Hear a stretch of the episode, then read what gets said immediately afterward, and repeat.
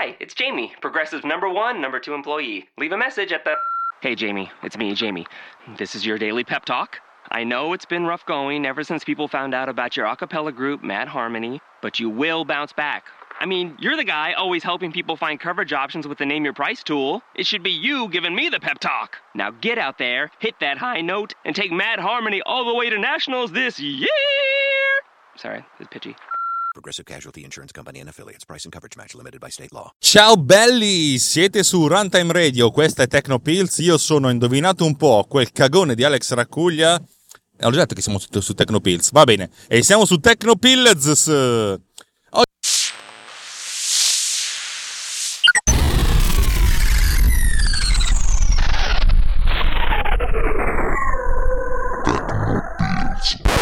puntata ovviamente un po' particolare perché invece di fare una puntata normale facciamo una di quelle puntate in cui rispondiamo alle domande di un ascoltatore, anzi alla domanda di un ascoltatore, che ora sentiamo. Vai Enrico. Ciao, una domanda per la prossima stagione se ti sembra sensata. Come viene deciso in un film in quale canale stereo o superiore mettere un determinato rumore? Stavo guardando il DVD de Il Ponte delle Spie con le cuffie e all'inizio c'è una scena in metropolitana in cui si vede una persona camminare. Il rumore della metro arrivava da sinistra. Infatti il treno era a sinistra, ma poi la scena veniva frequentemente capovolta e il treno risulta a destra, poi a sinistra, poi a destra, in modo abbastanza frequente. Eppure il rumore del treno arriva sempre da sinistra in cuffia. Io non me ne intendo di audio, ma è piuttosto fastidiosa questa incoerenza tra audio e immagine. Non so se sia un problema mio, DVD, cuffie, PC, eccetera, oppure semplicemente il fatto che non possono invertire i canali ogni due secondi. Scusa il messaggio wikilometrico, ma volevo spiegarmi bene. Ovviamente rispondimi senza impegno qui o sul podcast, solo se la domanda ti sembra sensata. Ciao, buone ferie e buon Ferragosto. Bene, avete sentito la domanda di Enrico, una domanda molto molto interessante che ha un risvolto tecnico e anche un risvolto umano. Il risvolto umano è mi ha dato fastidio sta cosa. Bellissimo. A me piacerebbe tanto andare a rintracciare la persona che si è occupata del mix per chiedergli come mai. Ma facciamo un po' di passi indietro. Oggi non parliamo molto di, di informatica, di sviluppo di applicazioni, ma torniamo a parlare di qualcosa che, che, insomma, che, che è stata un po' la mia passione nel, nel, passato, l'audio posizionale, e anche un po' insomma, qualcosa che ha a che vedere col mio lavoro, perché che, che se ne dica, nonostante io faccia questo podcast, io sono un, un, insomma, diciamo che mi occupo di comunicazione visiva, audiovisiva, mettiamola così. Allora, per parlare di come funziona l'audio posizionale, soprattutto al cinema, dobbiamo fare qualche passo indietro. Eh, il passo indietro principale è dato dal fatto che comunque spesso e volentieri, che, che se ne dica, l'audio è l'ultima ruota del carro in, un, uh, in uno spettacolo audiovisivo, eh, soprattutto al cinema. Eh, la, la, la struttura che si segue di solito è quella di finalizzare il montaggio. Una volta che il montaggio è finalizzato, si passa alla parte audio.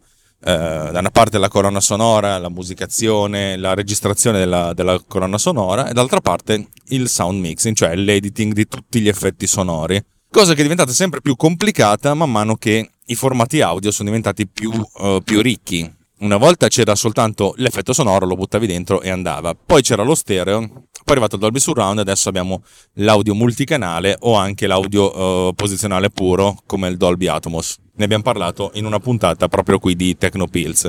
Insomma, se noi abbiamo un filmato, una sequenza in cui succede qualcosa, possiamo più o meno relativamente posizionare un suono un po' dove cavolo lo vogliamo, in modo tale da far collimare la posizione del suono nell'ambiente sonoro che ricordiamo esce dallo schermo e viene davanti e dietro di noi, in alcuni casi anche sopra, ma per adesso tralasciamo il sopra, e quello che succede davanti allo schermo. E o che non succede davanti allo schermo perché magari un effetto sonoro si riferisce a qualcosa che non è inquadrato. Questo va bene quando la sequenza è, uni- è unica, ma cosa succede quando c'è un taglio? Quando c'è un campo contro campo, una cosa che succede da una parte e poi viene inquadrata dalla, par- dalla parte opposta. Quando c'è qualcosa che viene inquadrato in una direzione e poi per il, lo spostamento della camera dato dal taglio diretto, questa cosa si, si, trova dalla parte opposta. Questa è una cosa complicata. Um, dato che la maggior parte dei film viene comunque completata prima in, in film, prima della parte fotografica, poi dalla parte di montaggio e solo alla fine è messo l'audio, è ovvio che chi si occupa di mixare l'audio si trova davanti a un grande problema che cacchio faccio con questa roba qui? Cosa succede se un effetto sonoro, prima nella prima inquadratura, si trova a destra dello schermo, poi dato che l'inquadratura cambia con un taglio si deve trovare a sinistra e poi ricambia ancora una volta e si deve ritrovare ancora a destra. Che cosa faccio? Questa è una cosa molto molto complicata perché Uh, essenzialmente la, l'approccio del, del, di chi si occupa del montaggio audio è oh mio dio e adesso che cosa mi invento non è una cosa molto facile anche perché poi è difficile che si trovi il regista di persona nella sala del mixing audio a dare delle indicazioni. Credo di averlo visto fare soltanto a Peter Jackson in, uh, per il finale del uh, La desolazione di Smaug se non sbaglio era quello il secondo film dello Hobbit. Però non è, cioè, diciamo che l'editing audio magari può prendere anche due o tre mesi e il regista cosa fa? Non può passare due o tre mesi nella sala di montaggio perché sta facendo altro. È ovvio che le cose non sono più così perché i tempi si sono ridotti e la complessità è aumentata a tal punto che è impossibile pensare di fare l'audio tutto dopo il montaggio. Bisogna iniziare a farlo un po' prima e poi ed eventualmente modificare delle cose eh, nel caso in cui ci siano dei cambiamenti del, nel montaggio, cose che accadono continuamente. Anche la colonna sonora viene, nel senso di colonna sonora musicale, viene modificata leggermente perché viene registrata prima del Final Cut. Il taglio finale di qualcosa può anche avvenire il giorno stesso del, del momento della consegna. Di solito non dovrebbe essere così, però per i blockbuster, per film molto impegnativi in cui si va avanti a lavorare fino all'ultimissimissimo istante, può succedere.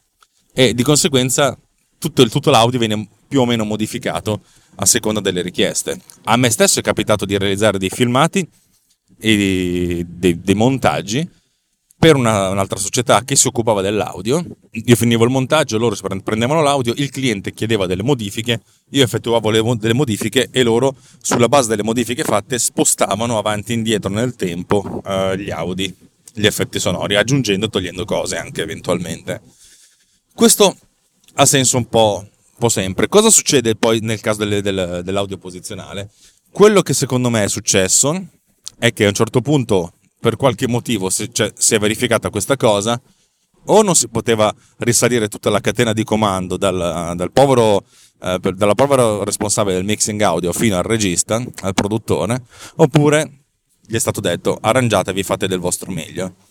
E qui le scelte sono diverse. Uno avrebbe potuto scegliere di non posizionare l'audio, di renderlo un po' audio ambientale, in modo tale da evitare questo, questo, questo spostamento. Oppure la scelta che hanno fatto loro, più o meno eh, corretta, dipende, è quella di far spostare l'audio in corrispondenza del taglio del video. Questa cosa può aver dato fastidio a qualcuno, nel, nel, nel nostro caso a, può aver dato fastidio ad Enrico, che ha detto, ah, ragazzi a me sta roba qui non è piaciuta. E, eh, e qui sono... Io probabilmente è una di quelle situazioni in cui non si può uh, raggiungere un risultato positivo, ma comunque vada, comunque si fosse scelta la cosa, si avrebbe scontentato qualcuno. Questo è il mio, è il mio punto di vista. Eh, è ovvio che per quanto concerne il video, le ricerche sono molto più accurate anche perché si dà molto più importanza alla parte fotografica che alla parte sonora, e che per, per certi versi è anche un errore.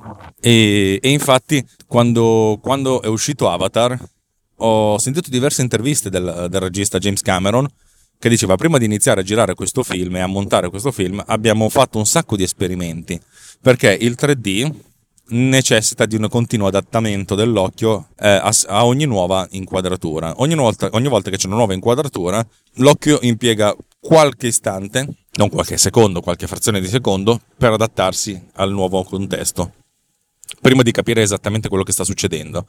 Eh, il che significa che non si può pensare di fare un, un montaggio eh, alla film blockbuster odierno in cui ci sono inquadrature che durano mezzo secondo, perché nel mezzo secondo l'occhio non, non si abitua al 3D, magari si abitua al linguaggio bidimensionale, ma nel tridimensionale non si, non, si, non si trova bene, per cui le inquadrature devono essere molto più lunghe e utilizzare più le panoramiche eh, invece che il, che il, taglio netto. E se ci deve essere un taglio netto, non, il ritmo deve essere un po' più blando, in modo tale che l'occhio si, si possa abituare alla cosa. Ecco, effettivamente la stessa cosa, dato che stiamo parlando di audio tridimensionale, perché viene davanti e dietro di noi, in realtà potrebbe essere bidimensionale perché il piano è uno, potremmo aver, dato in questo caso possiamo pensare alla stessa cosa, cioè abbiamo lo stesso problema di posizionamento e di adattamento dell'orecchio invece che dell'occhio. Questa ovviamente è un'analisi da, da, due centesimi, uno non è che può dire lo, lo, va fatto così perché non ero io a capo di questa produzione e non ero io in quella sala di mixaggio. Mm, probabilmente quello che è stato fatto è stato il prodotto migliore che si poteva fare. Considerate anche che l'audio che sentiamo nei film spesso e volentieri è doppiato, a meno che uno si ascolti il, suono, in, il suono nella lingua originale, abbiamo l'audio doppiato. L'audio doppiato è per certi versi molto più pulito dell'audio originale. Provate ad ascoltare la stessa sequenza di un film, se avete Sky lo potete fare, ma anche con i film scaricati. Anche con i film scaricati che avete scaricato legalmente. Eh, provate a sentire la stessa, la stessa scena in italiano e in inglese. Sentirete che l'inglese è molto più, più grezzo perché gli anglosassoni hanno la cultura di registrare l'audio in diretta, in presa diretta, cioè con un fonico una serie di fonici e una serie di microfoni sul set che stanno lì e registrano l'audio. Questa è una cosa molto molto importante perché hanno, in questo modo abbiamo, hanno un, un orecchio allenato ad ascoltare in modo diverso.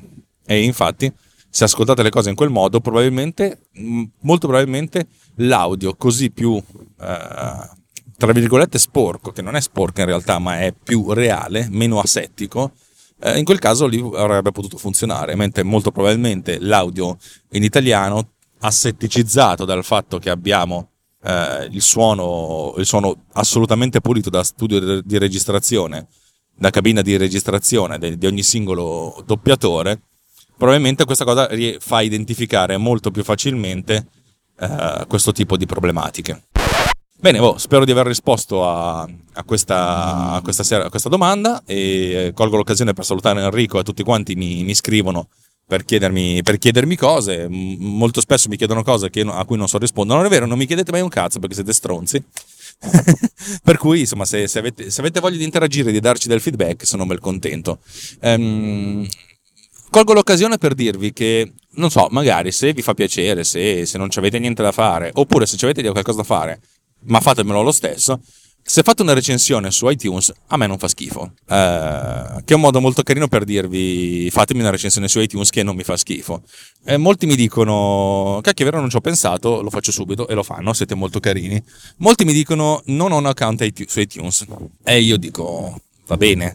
Sarebbe carino che ve lo, faceste lo stesso. Cioè, io alla fine sono qui a registrare questo podcast. Io mi diverto, sperimento.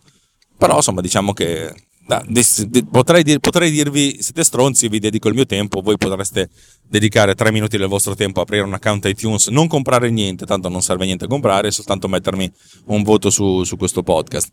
Però avrei lo stesso effetto di quelle applicazioni che vi chiedono vuoi valutare questa applicazione sull'App Store? E voi, alla terza volta che ve lo chiedono vi, vi rompe i coglioni.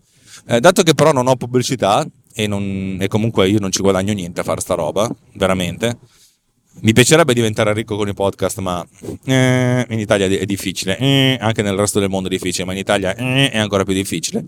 Eh, vabbè, insomma, vi chiedo questa piccola cortesia. Poi, se, se non aveva di farla, amici come prima, eh, vi, vi, voglio bene lo stesso. A questo punto, se volete farmi delle domande, contattarmi, eh, chiedermi cose, sapete dove trovarmi. Il mio account su Twitter è Tecnopills, scritto come questa trasmissione, cioè T-E-C-H-N-O Pills, tutto attaccato, con due L e la Z finale. E se volete scrivermi direttamente, vabbè, cercatemi sul, suo, sul mio sito internet alexracuglia.net, dovrebbe esserci una pagina sui, dei contatti. E se non c'è, eh, ditemelo che così la faccio. No, no, dovrebbe esserci. Ragazzi, per Runtime Radio su Tecnopills oppure per Tecnopills su Runtime Radio, Alex Racuglia vi dice ciao e bentornati dalle vacanze. Ciao!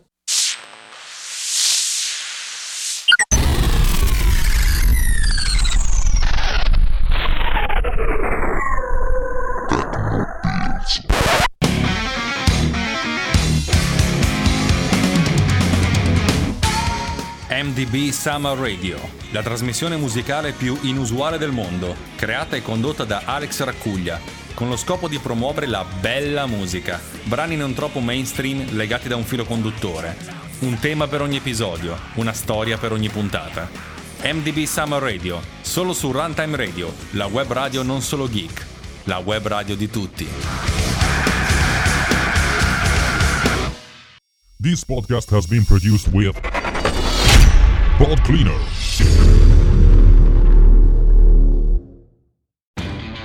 Lowe's knows you'll do spring right by saving on what you need to get your lawn and garden in shape. We do it right too, with deals to help you save every day, like four bags of premium mulch now for just $10. And buy one one and a half cubic foot bag of Miracle Grow vegetable and herb garden soil. Get a Bonnie Basics plant for free. Whatever's on your spring to do list, do it right for less. Start with Lowe's. Offers valid through 5 1 while supplies last. Bonnie offer valid on select 11.8 ounce pots. Valid in store only. See store for details. U.S. only. Excludes Alaska and Hawaii.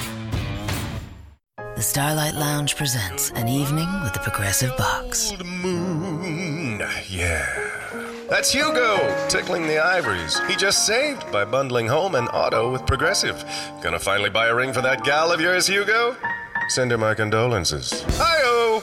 This next one's for you too. There's a burglar in my heart. Thank you. Progressive Casualty Insurance Company and affiliates. Discounts not available in all states or situations.